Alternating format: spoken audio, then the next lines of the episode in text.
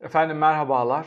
Öncelikle bir önceki yayından bahsetmek istiyorum. Yani Team araştırma şirketinin yaptığı Anadolu'daki dindar muhafazakarların Erdoğan'a bakışını irdeleyen çok derinlemesine analiz yaptığımız bir çalışmayı sizlerle tartışmıştım ve bu e, çok ciddi bir şekilde ilgi gördü ve bazılarınızı, büyük çoğunuzu umutsuzluğa düşürdü. Şimdi bu Türkiye karesi değil, bu Türkiye fotoğrafı değil. Anadolu'daki Türkiye'de kendini Anadolu'da kendini dindar muhafazakar hisseden kitlelerin Erdoğan görüşüydü. Tam bir Türkiye geneliyle bunu mukayese edip tartışmamız söz konusu değil. Oradan bir Türkiye fotoğrafı çıkartmayın. Topluluk kısmında böyle bir mesaj dağıttım ve aynı zamanda aynı dindarların Erdoğan'a olan desteğinin %35'e düştüğünü sizlere söylemiştim. Burada dikkat etmemiz gereken şey şu. Erdoğan'a destek %35'e düşmüş ama aşk %60'ların üstünde %76'ya dayanıyor bazı yerlerde.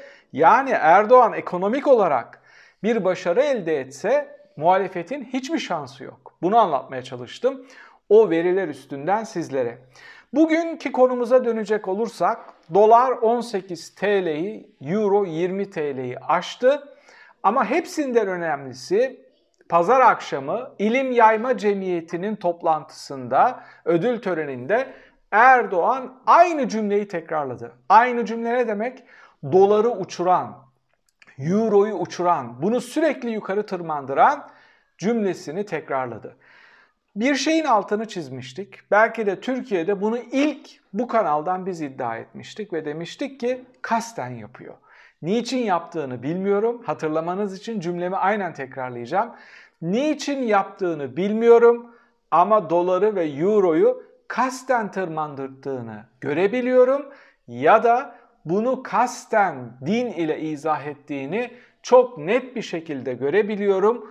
Bu bize nasıl bir öngörü ihtimali sunuyor?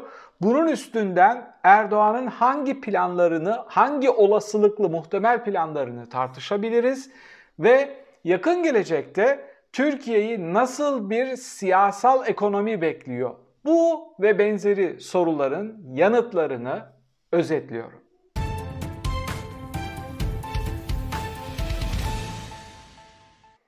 Erdoğan'ın iktisadi çöküş ile alakalı olmayacak dediği, felaket tellallığı yapıyorlar dediği, hani euro, dolar işte şunu aşacaktı, bunu aşacaktı, rezervlerimiz sıfırlanacaktı, enflasyon şuraya fırlayacaktı diye muhalefetle ve kendisini eleştiren uzmanlarla dalga geçtiği her şey vuku buldu.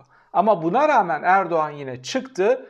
Felaket tellallığı yapıyorlar. Şu olacak, bu olacak diyorlar. Bunların hiçbiri olmayacak diyor.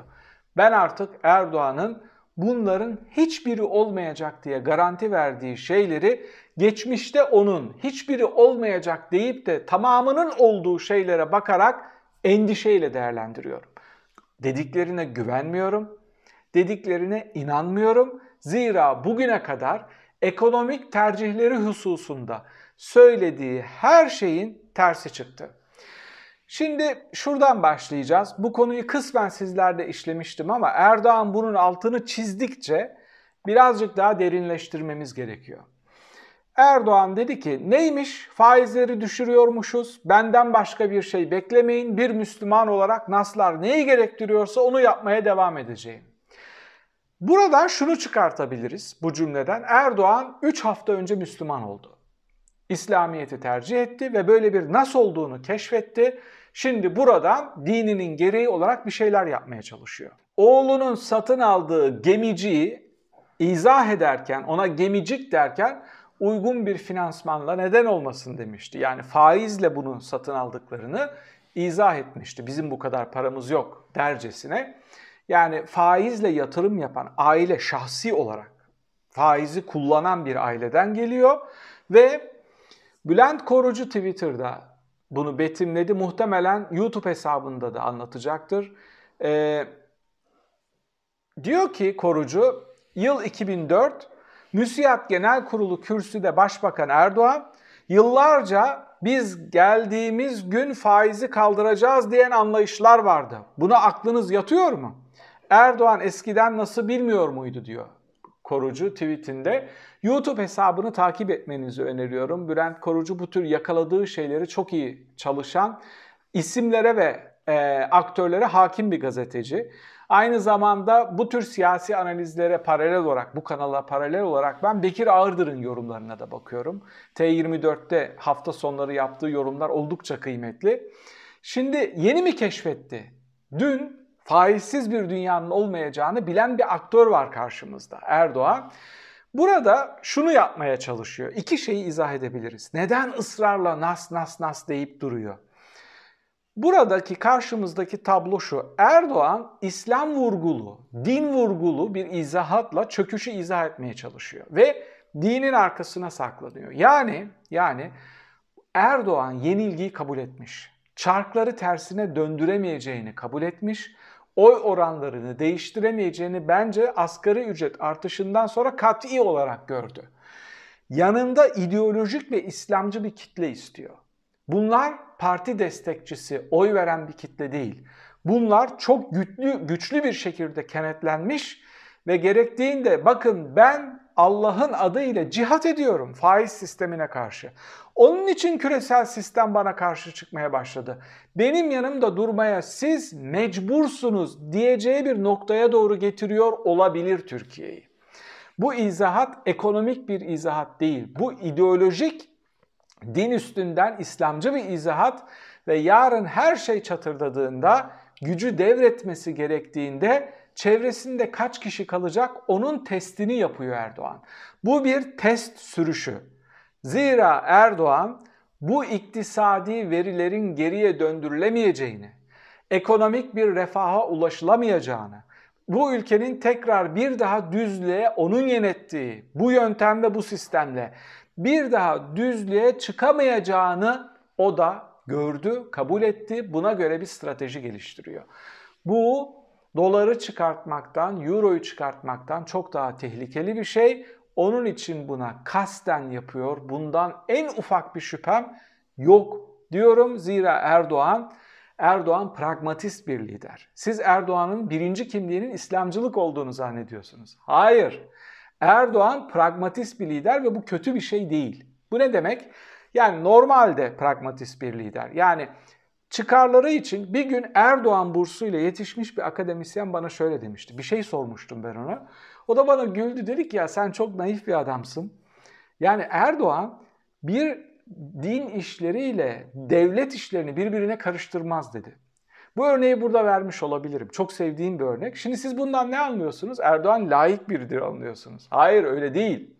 Bir şey dinen doğru olsa bile onun siyasi çıkarlarına uymuyorsa dini mini iplemez takmaz dedi yani. O yoluna bir fetva ile devam eder. Onun için bu kadar pragmatist bir adamın bu kadar ideolojist bir İslamcı gibi tavır almasını bir şeyle izah edebiliriz artık çevresinde ideolojik ve dindar, dinci, İslamcı bir kenetlenme istiyor. Şimdi yeni bir şey deniyoruz diyor Erdoğan. Bu denediği şey bir model değil. Düştükleri çukura bir isim buldular. Düştükleri e, çıkmaza, uçuruma, açmaza bir isim buldular. Önce dediler ki işte bu bir Çin modelidir. Sonra iki satır yazılmış bir modelleri olmadığı ortaya çıkınca dış güçler bize saldırıyor dediler. Buradaki izahat şu. Evet yeni bir şey deniyor. Hepiniz kobaysınız. Asgari ücret gibi bir peynir koydu labirentin bir ucuna ama aşağıdan döviz yanıyor. Döviz ısıtıyor zemini.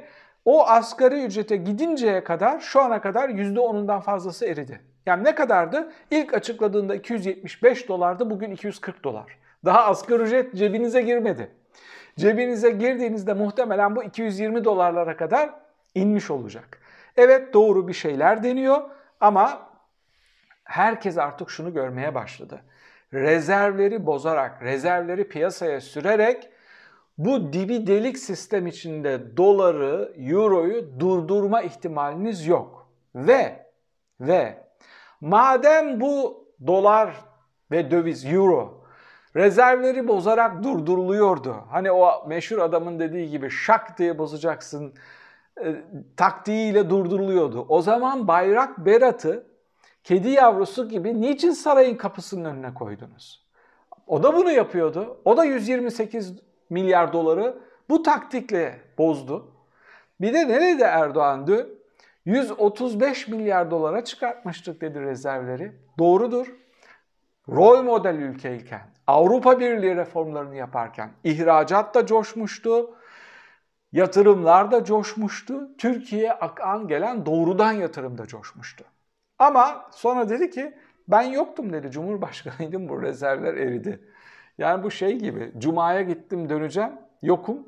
Cumhurbaşkanlığına gittim yokum. Sanki kart vizit bırakmış gibi ben yoktum dedi. Berat'ı sattı. Ben Cumhurbaşkanıydım dedi. İşte orada bir başarısızlık olmuş. Bakın nasıl bir kişilik yapısı ki? Başarıların tamamı ondan, başarısızlıkların tamamı çevresindekilerden ve dinden. Din böyle emrediyor. Açlık çekiyorsanız, simit yemek zorunda kalacaksanız din böyle emrediyor. İnandığınız din böyle diyor. Ben de onun gereğini yapıyorum diyor. Ben suçsuzum. Suçsuz. Derdinizi Allah'a anlatın diyor yani. Şimdi e, korkarım bundan sonra o kadar büyük bir güvensizlik oluştu ki artık faiz artırımına gitse de piyasaları dengeleyecek hamle, rasyonel hamleler yapmaya kalksa da piyasalar şöyle bakmaya başladı. Bizim karşımızda rasyonel akılla hareket eden bilimin ve bugüne kadar gelen önemli kazanımların e, gereğini yapan değil de kendi çıkarlarına, şahsım çıkarlarına göre taktiksel hamleler yapan bir adam var deyip bundan sonra piyasaları rahatlatma şansı kalmayacak. Ee, eskiden bunu siz yani birçoğunuz hatırlamayabilir ama benim kanalı takip edenlerin yaş ortalaması oldukça yüksek. Hatırlayacaksınız 90'lı yılların başında komünizm çöktüğünde çevremizdeki eski komünist ülkeler, Bulgarlar, Azeriler, Gürcüler, Ruslar, Ukraynalılar ne yapıyordu? Ellerinde, avuçlarında nakite çevrilebilecek ne varsa. Değil mi? Onları getiriyorlardı.